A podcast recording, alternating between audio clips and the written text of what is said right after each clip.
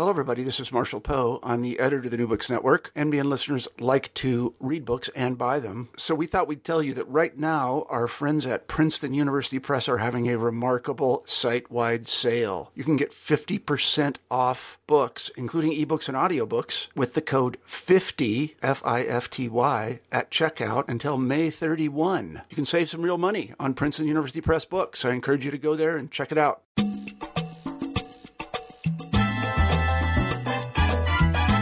Hello and welcome back to New Books in Latino Studies. I'm David James Gonzalez, the host of today's podcast, and I'm pleased to have with me today uh, George Diaz uh, to discuss his recent book, Border Contraband A History of Smuggling Across the Rio Grande, published by the University of Texas Press in 2015. Dr. Diaz is an assistant professor of history at the University of Texas, Rio Grande Valley, where he teaches U.S. history and conducts research on both sides of the U.S. Mexico border. Border Contraband is his first book, and it has recently received the Jim Parrish Award for documentation and publication of local and regional history by the Webb County Heritage Foundation, as well as the 2016 Tejas Foco Nonfiction Book Prize by the National Association for Chicana and Chicano Studies. Hello, George, and welcome to New Books in Latino Studies. Uh, thank you, DJ. It's an honor. Well, great. Um, I'm excited to have you with us, and I'd just like you to begin by telling us a bit about yourself, uh, you know, your own personal and, and professional background. Um, well, thank you for having me on.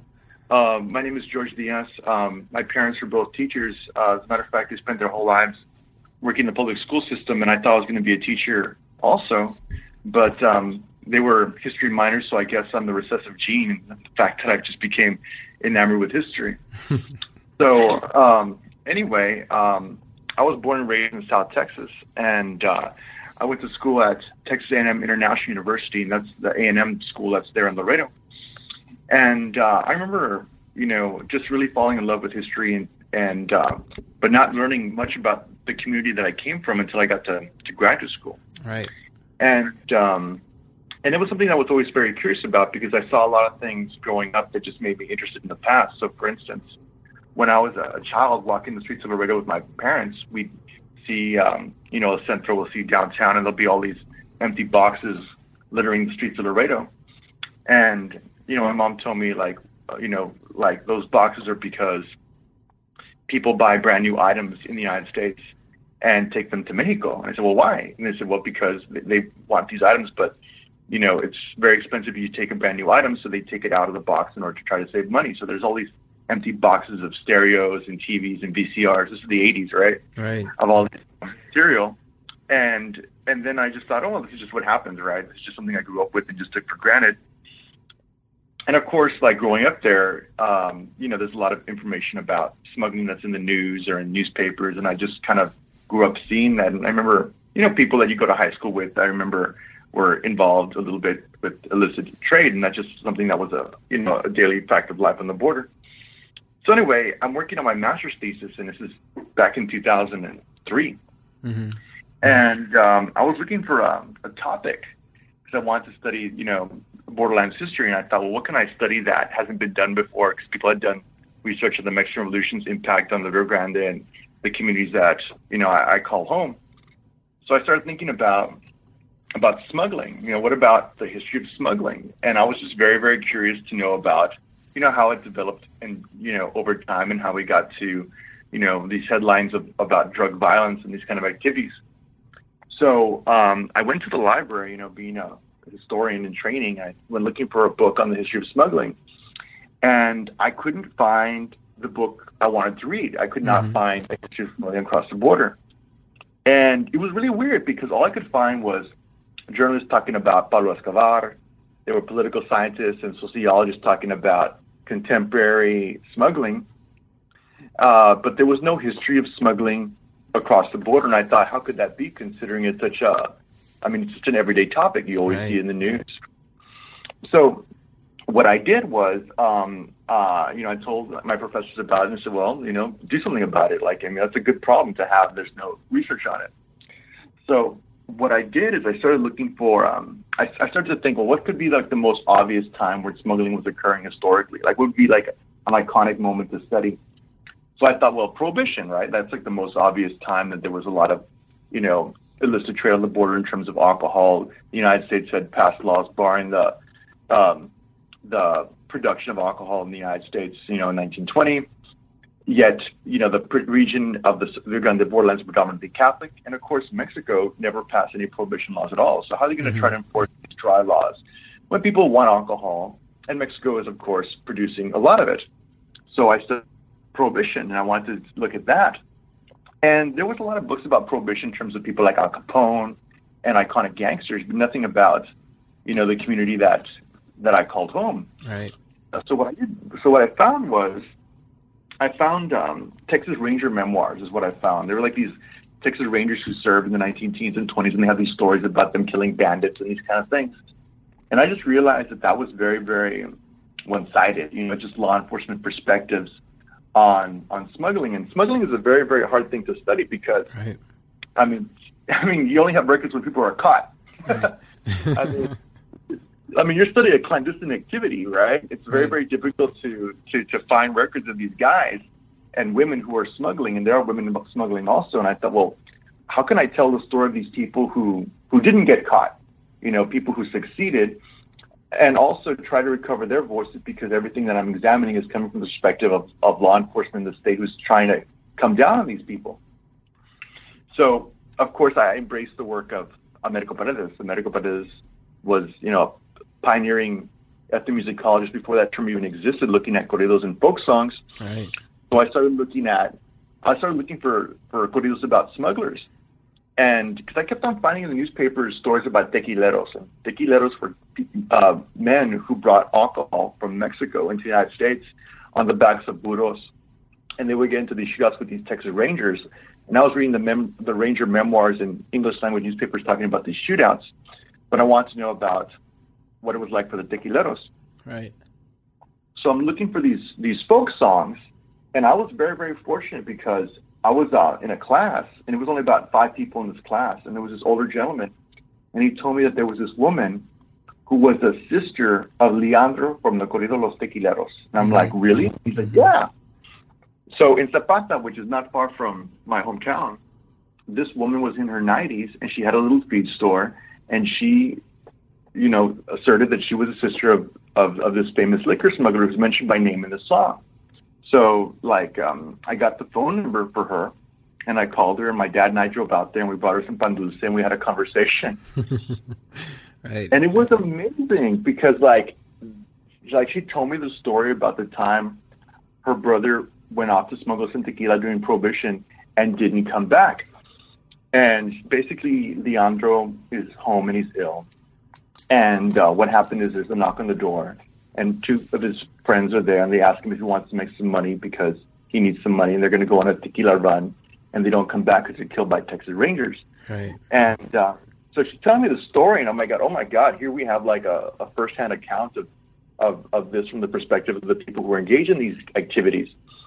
And the thing that happened next that really blew my mind was she asked me if I wanted to see a picture of her brother. And I said, Of course, I want to see a picture of your brother Leandro. Mm-hmm. And the picture she showed me was his wedding picture. Wow. Yeah, so this famous liquor smuggler who's mentioned by name in this song, like, like he had a wife, he had children. Right. Uh, the picture was him in a suit, like he's he doesn't he's not carrying a pistola, he doesn't have a bandolier, he doesn't have a bigote. You know, he's a young man who saw this opportunity to make some money, and he's not this I mean, he's not this cartoon villain that you sometimes see on the news. And um, so, anyway, she was a little girl when her brother was killed, but she knew the story from her parents telling her about her brother's death. And then she said that the Rangers buried him in a shell grave out in the Monte in 1922. And then in the 50s, they went back and recovered the body because they were afraid to, to give him a proper burial soon after the Rangers had murdered him. So they went back and dug him up and it wasn't until 2000 until um, they gave him a marker and they gave him a Christian burial. They put the, a marker on uh, on his. And what I went to go visit the cemetery to see his monument. I was amazed that they had put the entire ballad on his monument. Wow. The entire ballad is there in stone. And it it amazed me because this legendary figure mm-hmm. was there in stone. And I took the date off the grave because uh, you know I'm a historian. I tried to find that newspaper account and to see how those two stories lined up in terms of how law enforcement and the English language press looked at this versus the way people remembered it, and how this person could be seen as a hero locally, but condemned by law enforcement, and it'd be the same individual. And that's how I got started in trying to uncover the history of illicit trade because I knew that it was something that was happening all around me, but it, it's an ephemeral thing. You know, it's a clandestine right. activity.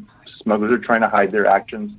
And I wanted to historicize it so they're not like this, you know, these apparitions, but people who are, you know, live around us, people who have everyday lives who are not cliches, but human. Right. You know, and that's one of the things that I enjoyed most about the book. You know, it, it really is, you know, in a sense, a, a community history of a way, but, you know, a history of communities that exist on both sides of the border. And they're, you know, connected, of course, historically before the formation of uh, the U.S. Mexico border, which, you know, is a product of the, the Mexican American War that ends in 1848. Um, but it's also, it's, it, you know, these communities and their, their relations are maintained you know, at the time that these um, and the, the, national borders are hardening. So, can you tell talk to us a bit more about, um, you know, this this social history that you you narrate that you create around you know this activity, but uh, you know in the way that you're you're just explaining, you really humanize these people. You know, you you provide a, a much fuller picture of you know the types of people that uh, participated in varying degrees of illicit trade, whether it's just been, you know, kind of petty smuggling or, or trafficking? Well, a lot of this has to do with the fact that, you know, having grown up there, there was basically two types of illicit trade that I was able to discern. There's like petty smuggling for personal consumption, mm-hmm. you know, mm-hmm. people who bring over things like um, medication without a prescription because they, they couldn't afford to see a doctor, but they go to Mexico and get the medication they need, or little things like gifts, you know, for Christmas time. And that's petty smuggling that happens all the time. I mean, even in Thanksgiving, there's people who go across to get aguacates, you know, and they have to right. take the seed out, things like that. so there's the kind of stuff that I always saw. But the other top thing that would happen, of course, is trafficking. So we're talking about the commercial smuggling of, of drugs, the commercial smuggling of weapons, and these kind of activities. So this is like the spectrum of smuggling being a common practice, but also something that is you know, at a certain scale becomes a professional business, right? Right. So I started wondering, well, how far back does that go? And um, what I discovered is that it goes back to, I mean, it's as old as the border itself. So my hometown uh, was founded in 1755. Laredo was established in 1755. So it's older than the government of the United States. Mm-hmm. And that community basically bridged the river. It was on both sides of the Rio Grande. Well, so fast forward to the U.S. Mexico War, 1848, and now a border is created in the middle of this community, and not just my hometown, but communities up and down the Rio Grande. So now, exactly, yeah. local trade becomes international trade. Mm-hmm, mm-hmm. And that's a huge deal because this Rio Grande, which you could walk across in some places, now becomes an international border.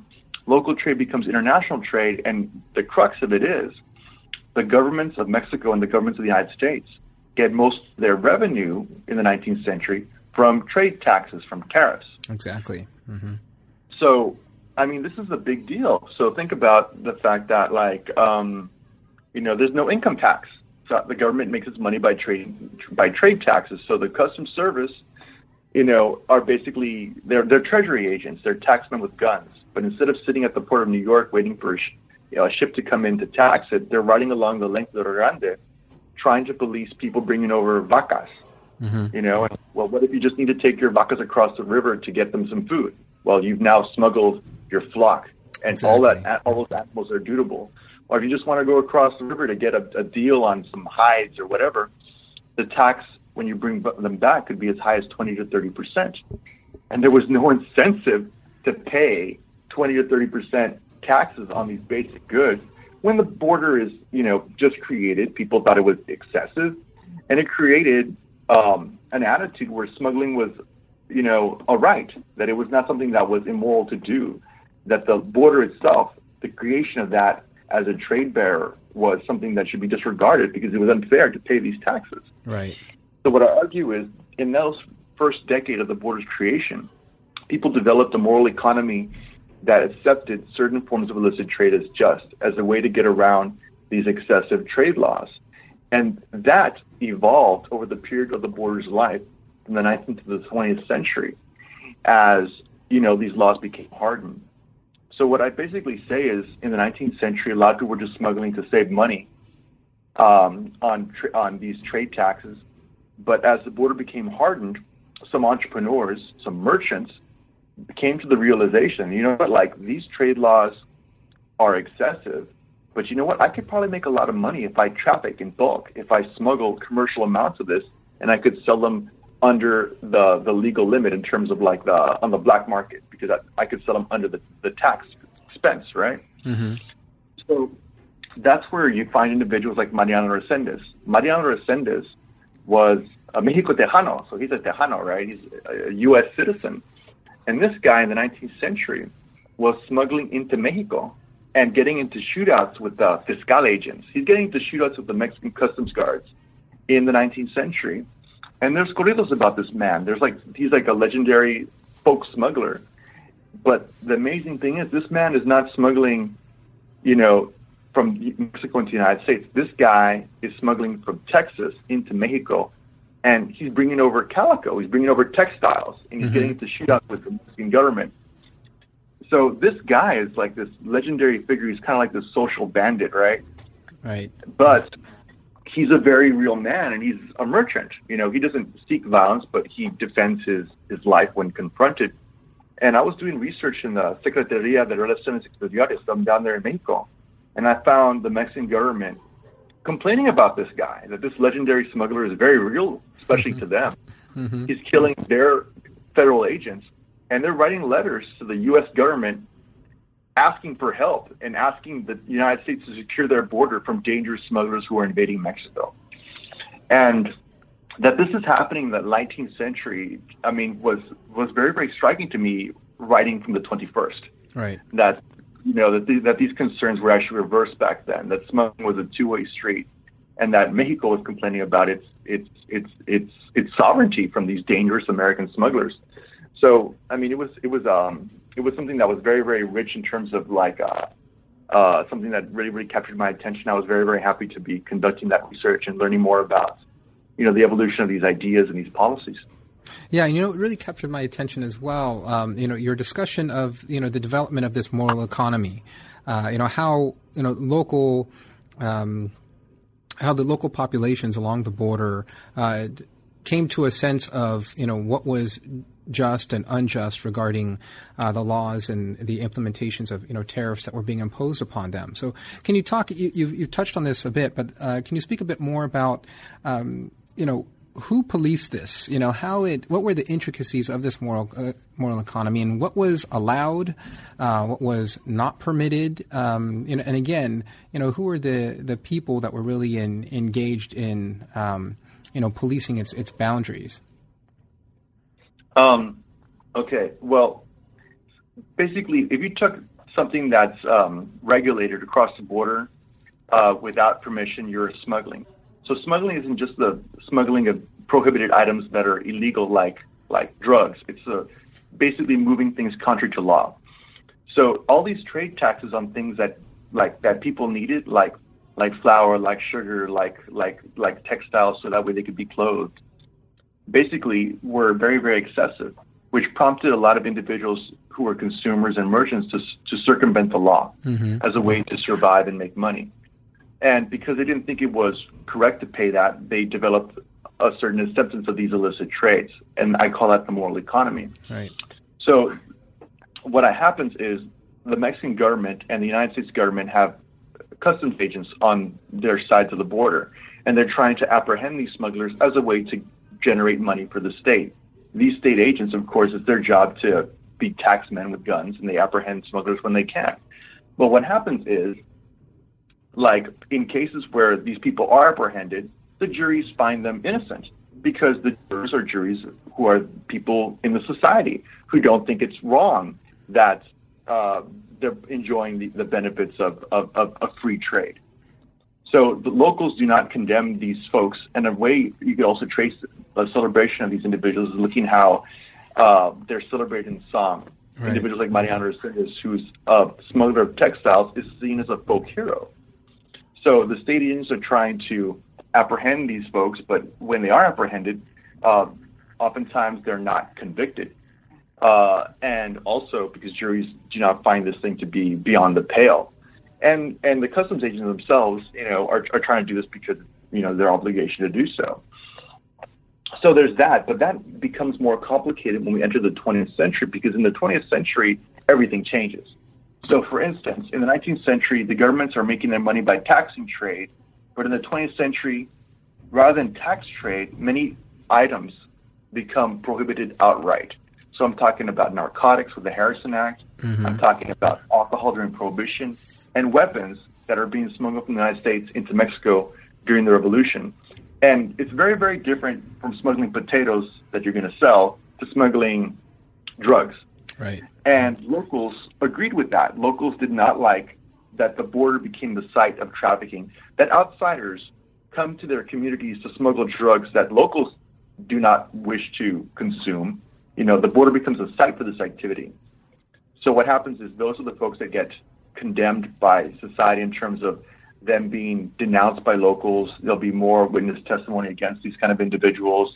If there's going to be folk songs about, you know, um, you see the evolution of these folk songs. For instance, Mariano Resendez is celebrated as a hero. Even Los mm-hmm. Tequileros, who are smuggling a banned substance like tequila, are seen as heroes because they fight against those rinches.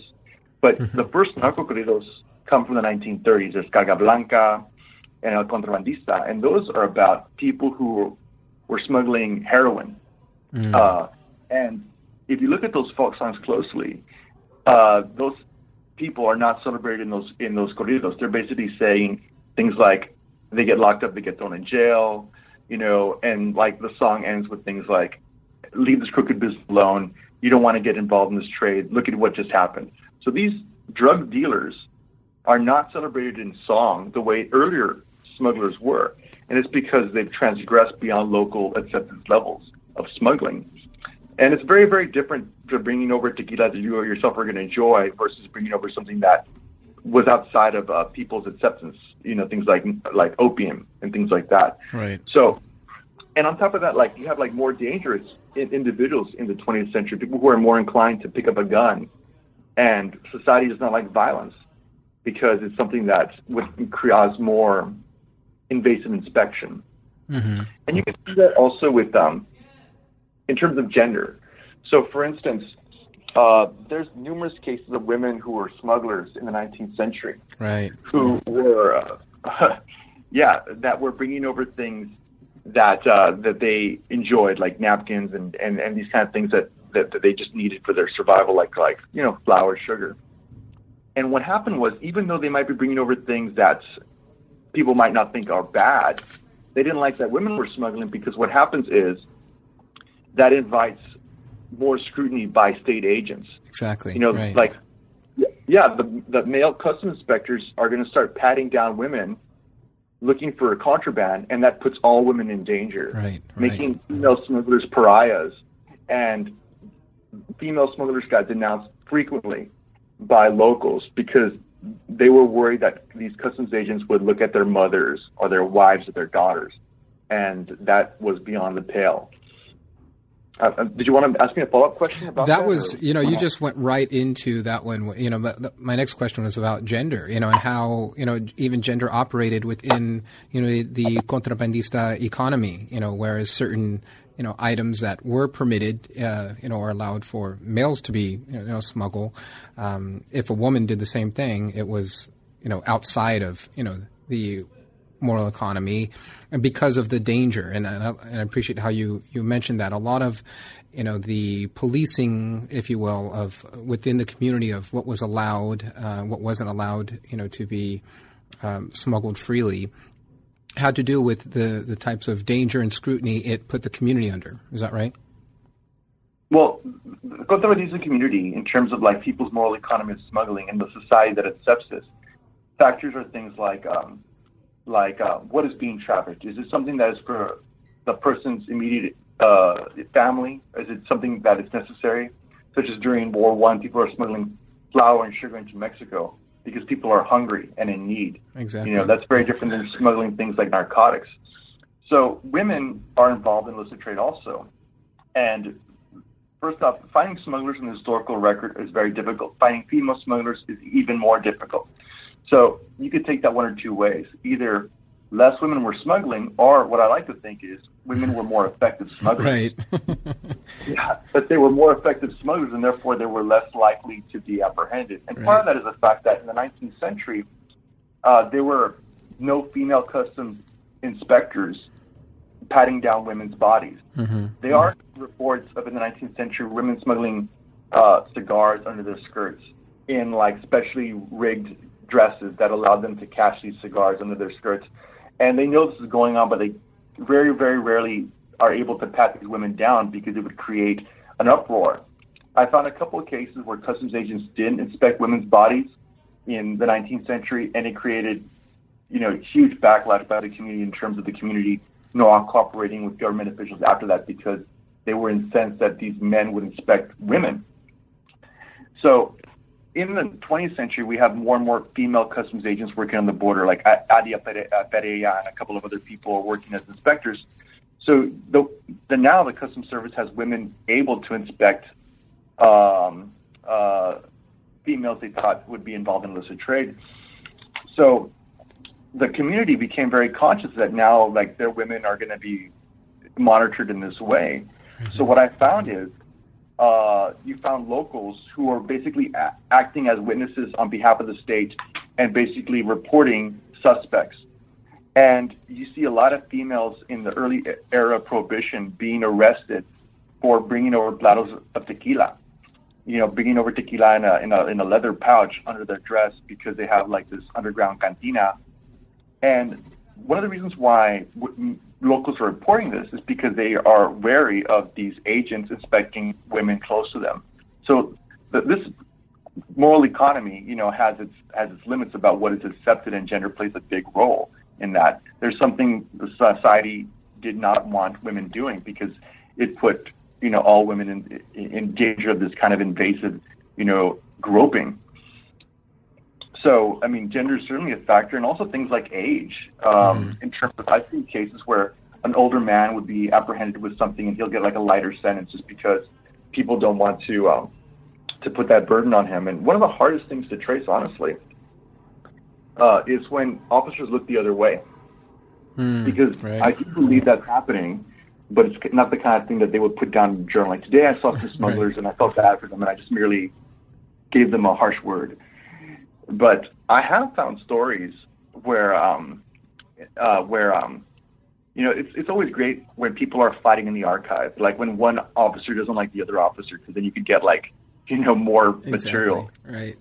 So so like in the 1880s when um, when um, I'm sorry in the late 19th century when the army is chasing Catarino Garza across uh, across the Rio Grande, you know the army is, is is is petrified of these customs agents because they think that the customs agents are not good state agents, they're not good officers of the government because the army says that the customs men are married to local women and the local women are blood relatives to the smugglers who are crossing the border mm-hmm. and the customs agents are turning a blind eye to their brother-in-law. Right. you know, so like so I'm, I'm interested in this idea of the state and the state trying to build this boundary. But of course, these people, to a certain extent, become, you know, a mesh in the community they're policing in terms of like attitudes about what is dangerous smuggling that needs to be combated versus other things that perhaps could be tolerated.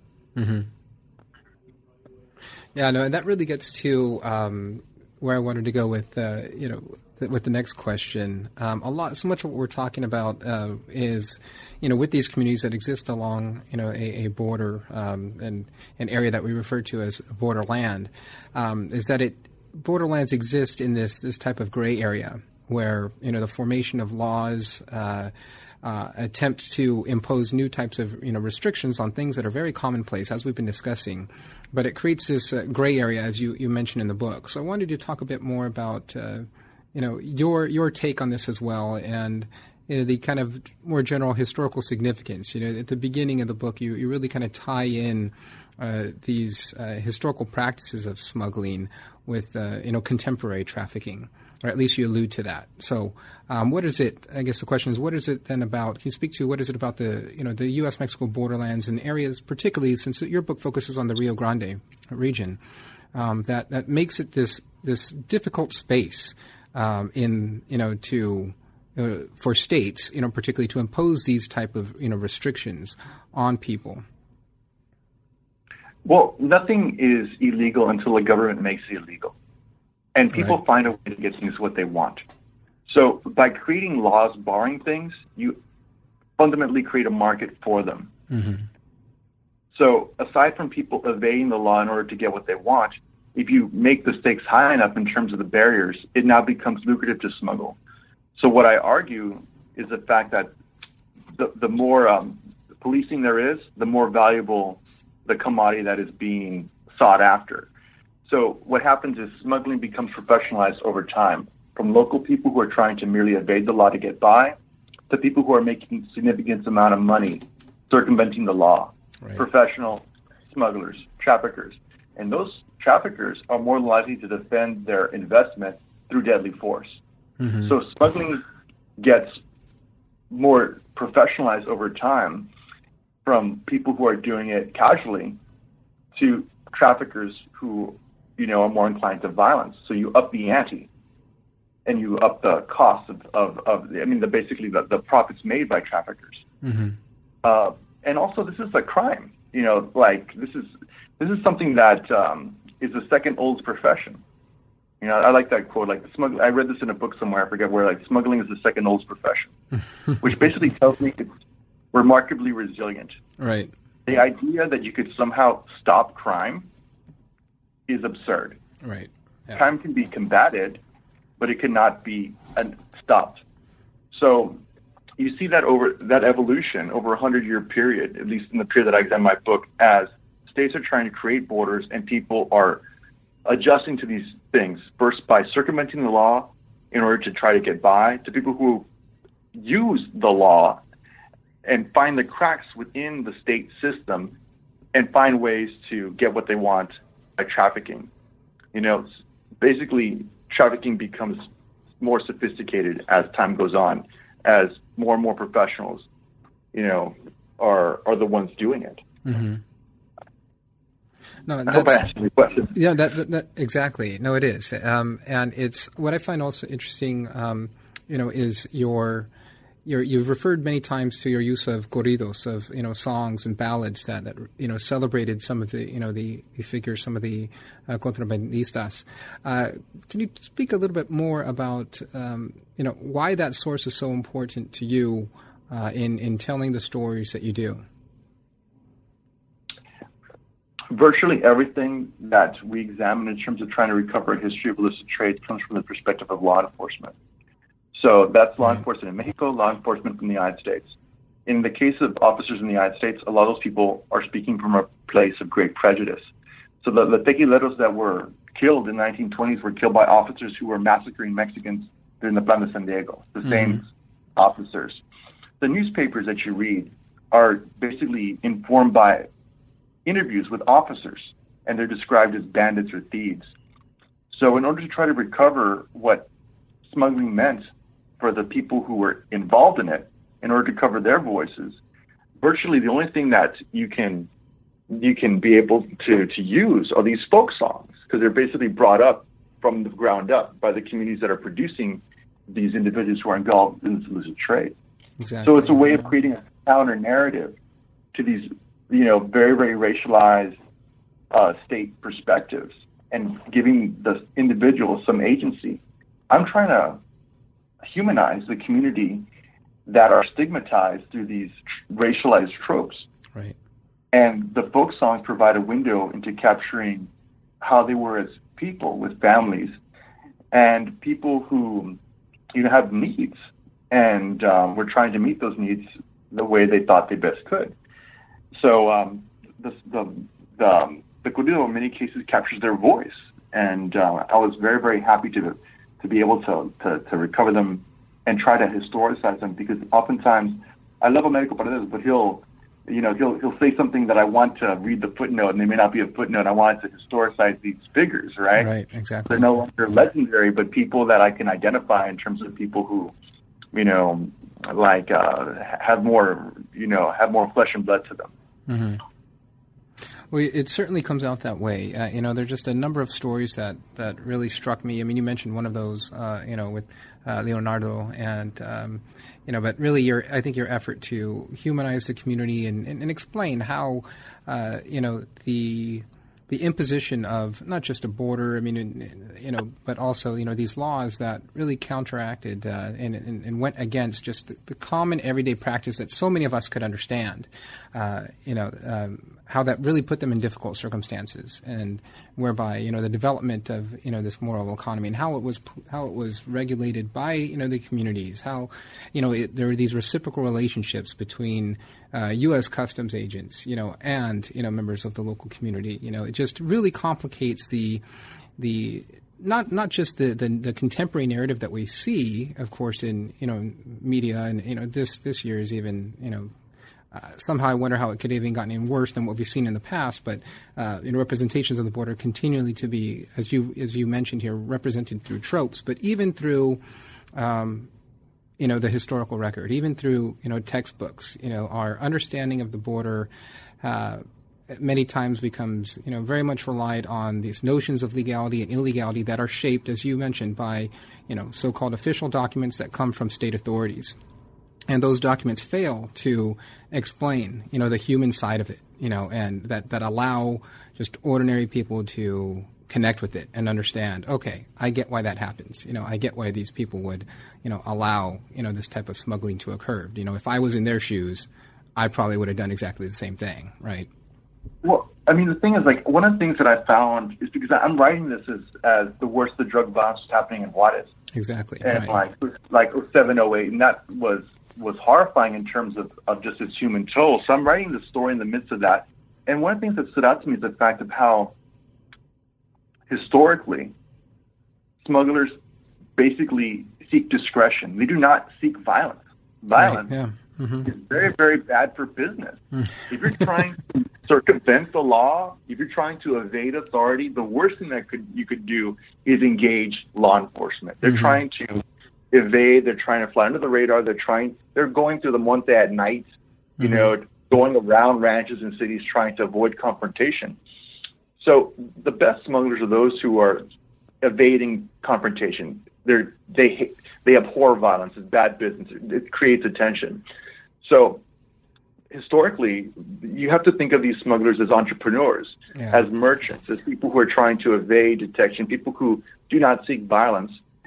And in terms of what happened during, you know, the like 07, 08 in, in, in places like Juarez was something that had never happened in all of history in terms of the border, in terms of its violence. So, you know, it kind of shows you that, you know, that it's it's not a, a um, that it's um it's it's a place that, that that has a lot of fear connected to it, and I was trying to provide some background to show how it's it's really not as as scary if we look into the past in terms of what it was, and also the idea that at one point that the border was secure. You see that appeal in political rhetoric of the day where people right. say like secure the border. Well, the border was never secure. Right. It never was. and and uh, and the idea that it once was is absurd. As a matter of fact, the border is more police now than ever before. Mm-hmm. Um, but um, it, it, it, if you look at law enforcement like estimates for the amount of things that they are seizing. It's 10%. It's between 5 and 10% of what crosses the border, contrary to law, is seized. And that figure is the figure they've been using for a century. Wow. Because I've seen reports from the 1920s and 1920s where law enforcement says we only get about 10%. And wow. now, with the benefit of predator drones, you know, like all kinds of technology, the border fence, law enforcement have continued to claim that they only apprehend about 10%. 10%, yeah. even though the, the state policing has multiplied tremendously. so, you know, this idea that the border is something that was once secure is incorrect. The idea that you could somehow win mm-hmm. in terms of stopping it is incorrect. This right. is a remarkably resilient activity. It's like trying to stop crime. Mm-hmm. It's like something that cannot ever be eliminated. It's something that is actually a byproduct of the border because the, the, these regulations cause smuggling. As long as people want something, they're going to find a way to get it. And um, trying to understand historically is something that is you know, a mundane activity rather than a state emergency mm-hmm. is something that I hope uh, we can get by looking at this historically. Yeah, no, great, great. Uh, I think certainly your your book provides so much historical background and, and context. Uh, just reading through it, you know, it it strikes me, and and I do this was I think this is part of my own fascination and research on you know the U.S. Mexico border region is because so much of what I find, even in my research, um, of things that happened, you know, anywhere whether it was 100 years ago to 70 years ago, just so directly relate to contemporary issues. It's almost as if you could you could literally change the date on a lot of these things and the type of discourse that's spoken, you know, about issues, uh, you know, legality, illegality, uh, things of that sort um, is you know, they certainly weren't frozen in time, very fluid, um, and have continued right up to the present. So it made me just think, and as we wrap up, I wanted to know a bit why, uh, you know, the book itself, your narrative stops in, in 1945. And of course, they all books have to have a, a beginning and an end point. Your book roughly covers about 100 years from 1848 to 1945. Uh, but in particular, why did you uh, feel that was a good place to stop? Um, well, I can answer one of two ways. I could answer uh, basically very, very bluntly, or I could answer a way that's more uh, politic. I'm going to answer very bluntly. Uh, it was 100 years, mm-hmm. and there was a lot of material to go through, and I felt that I had examined smuggling historically. And to go on beyond 45, we're getting into the contemporary uh, uh, issues revolving around narcotics trafficking, and there were some scholars who were working on that topic. So I, I thought that I wanted to look at you know, smuggling developing historically and how these attitudes were basically shaped by the mid 20th century, and of course would be complicated by contemporary uh, illicit needs. Great. You know, right. so for instance, like um, I do think that the moral economy persists to this day in terms of people circumventing the border for the smuggling of things like iPods and things like this for Christmas, mm-hmm. but that is completely overshadowed by the very, very, very real drug war. Right. You know, so I think that there's a place for the moral economy in terms of its understanding of the border today, mm-hmm. but it's the mm-hmm. kind of stuff that you would need the the approaches of a sociologist or anthropologist, you know, in order to to to discern. Howard Campbell has done some amazing work in terms of like talking about um, the contemporary drug war, but those are are tools of of uh, of, of, of someone from a different discipline. Right. And uh, my sister always teases me. She's like, "Why don't you talk about smuggling today?" Well, I told her I'm not a journalist. You know, I'm a, I'm a historian. Right. And um, and I wanted to to get the book out there because um, you know um, I you know I, I've been working on it for some time and it was time to let it go. Exactly. Yeah. No. Well, as I said again, it just you know it's just a it's a great job and uh, I think it's a it has such an appeal to such a wide audience uh, for anybody really, you know, ish, interested in um, contemporary issues related to um, the border, but particularly those that desire, you know, to want to get a a background and understanding to, you know, the the lived experiences on the ground. I think that's that's part of the real gem of this book. So just uh, kudos to you on that. Um, you know, as we wrap up, what we typically like to do is give all of our um, you know guests an opportunity to tell us somewhat of, of what it is you're working on now. Uh, so uh, that can be I don't know. Uh, is there a new project uh, that's that's coming into formation at this time, or uh, are you just? Oh, yeah. Go ahead. Yeah, tell us a little bit about it, if you will. I'm working on two different things. Uh, right now, I'm working with um, with a woman named Holly Karibo. She's a historian who studies who studies vice on the Detroit Windsor borderlands. Her book just came out. It's called Sin City North. So her and I are working together on an edit collection called Policing North America's Borderlands, looking at uh, how states have tried to police their borders in terms of the U.S. Canada and U.S. Mexico border in the 19th and 20th century, and how border people have sought to, you know, deal with these policing practices. So it's a comparative history of policing across the U.S. Canada U.S. Mexico border. Nice. And we're working together on that, and we think it's great to put these two borders in conversation to see you know, how they've evolved, you know, Certainly. side by side, and very different. So aside from that, uh, I'm following up my research on smuggling to um, the study of uh, of actually incarceration. So um, uh, I worked for four years in in in, in Sam Houston State in Huntsville, and uh, down the road from Sam Houston State is the Walls Unit Prison, which held Gregorio Cortez. Gregorio Cortez, you know, the famous corrido hero, is was in that prison. And I was teaching Texas history, and I became curious about, you know, what happened to Mexican inmates in Texas? What happened to these Tejanos and Mexicanos that were locked up?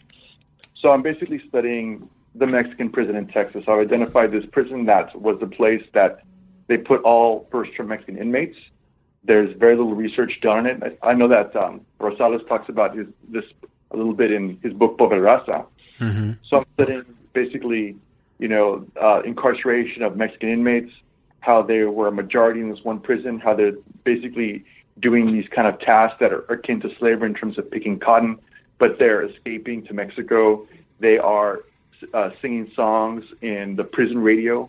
The prison system has a radio. And in 1938, they come, they go to the stage and they sing Cielito Lindo. When you sing Cielito Lindo, and you're not a free person, Canta no llores means a lot Right. they're participating in prison rodeos. So I'm very, very excited to tell their story. And I think, I mean, I try to work with the with the material I have in hand, or paint with the material that I, I mean, uh, with the paints that I have. And I was in Huntsville, and I wanted to to take advantage of that in terms of looking at the, uh, the resources that were at hand, and that's what I'm doing now. Right. And I think that after smuggling, looking at incarceration makes sense in Yeah, terms of yeah. that being, you know, a progression. Certainly, certainly. Well, I certainly look forward to uh, those two projects, and you know, just thank you again for your time, uh, for your efforts on this book, and, and for your your just graciousness to come on uh, New Books in Latino Studies and, and share with us your thoughts and about the book itself. And so, thanks again, George. Appreciate it a lot. Absolutely, it was an honor to be on your show, and thank you so much. Thank you for listening to New Books in Latino Studies. I'm David James Gonzalez, and I hope you've enjoyed my conversation today with George T. Diaz, author of Border Contraband A History of Smuggling Across the Rio Grande, published by the University of Texas Press in 2015. If you'd like to reach us at New Books in Latino Studies, please send us an email to newbooksinlatinostudies at gmail.com. You may also reach out to us via Facebook and Twitter. We also encourage you to grab a copy of Professor Diaz's book, which you may do so by clicking on the Amazon link on our New Books in Latino Studies page. Thank you.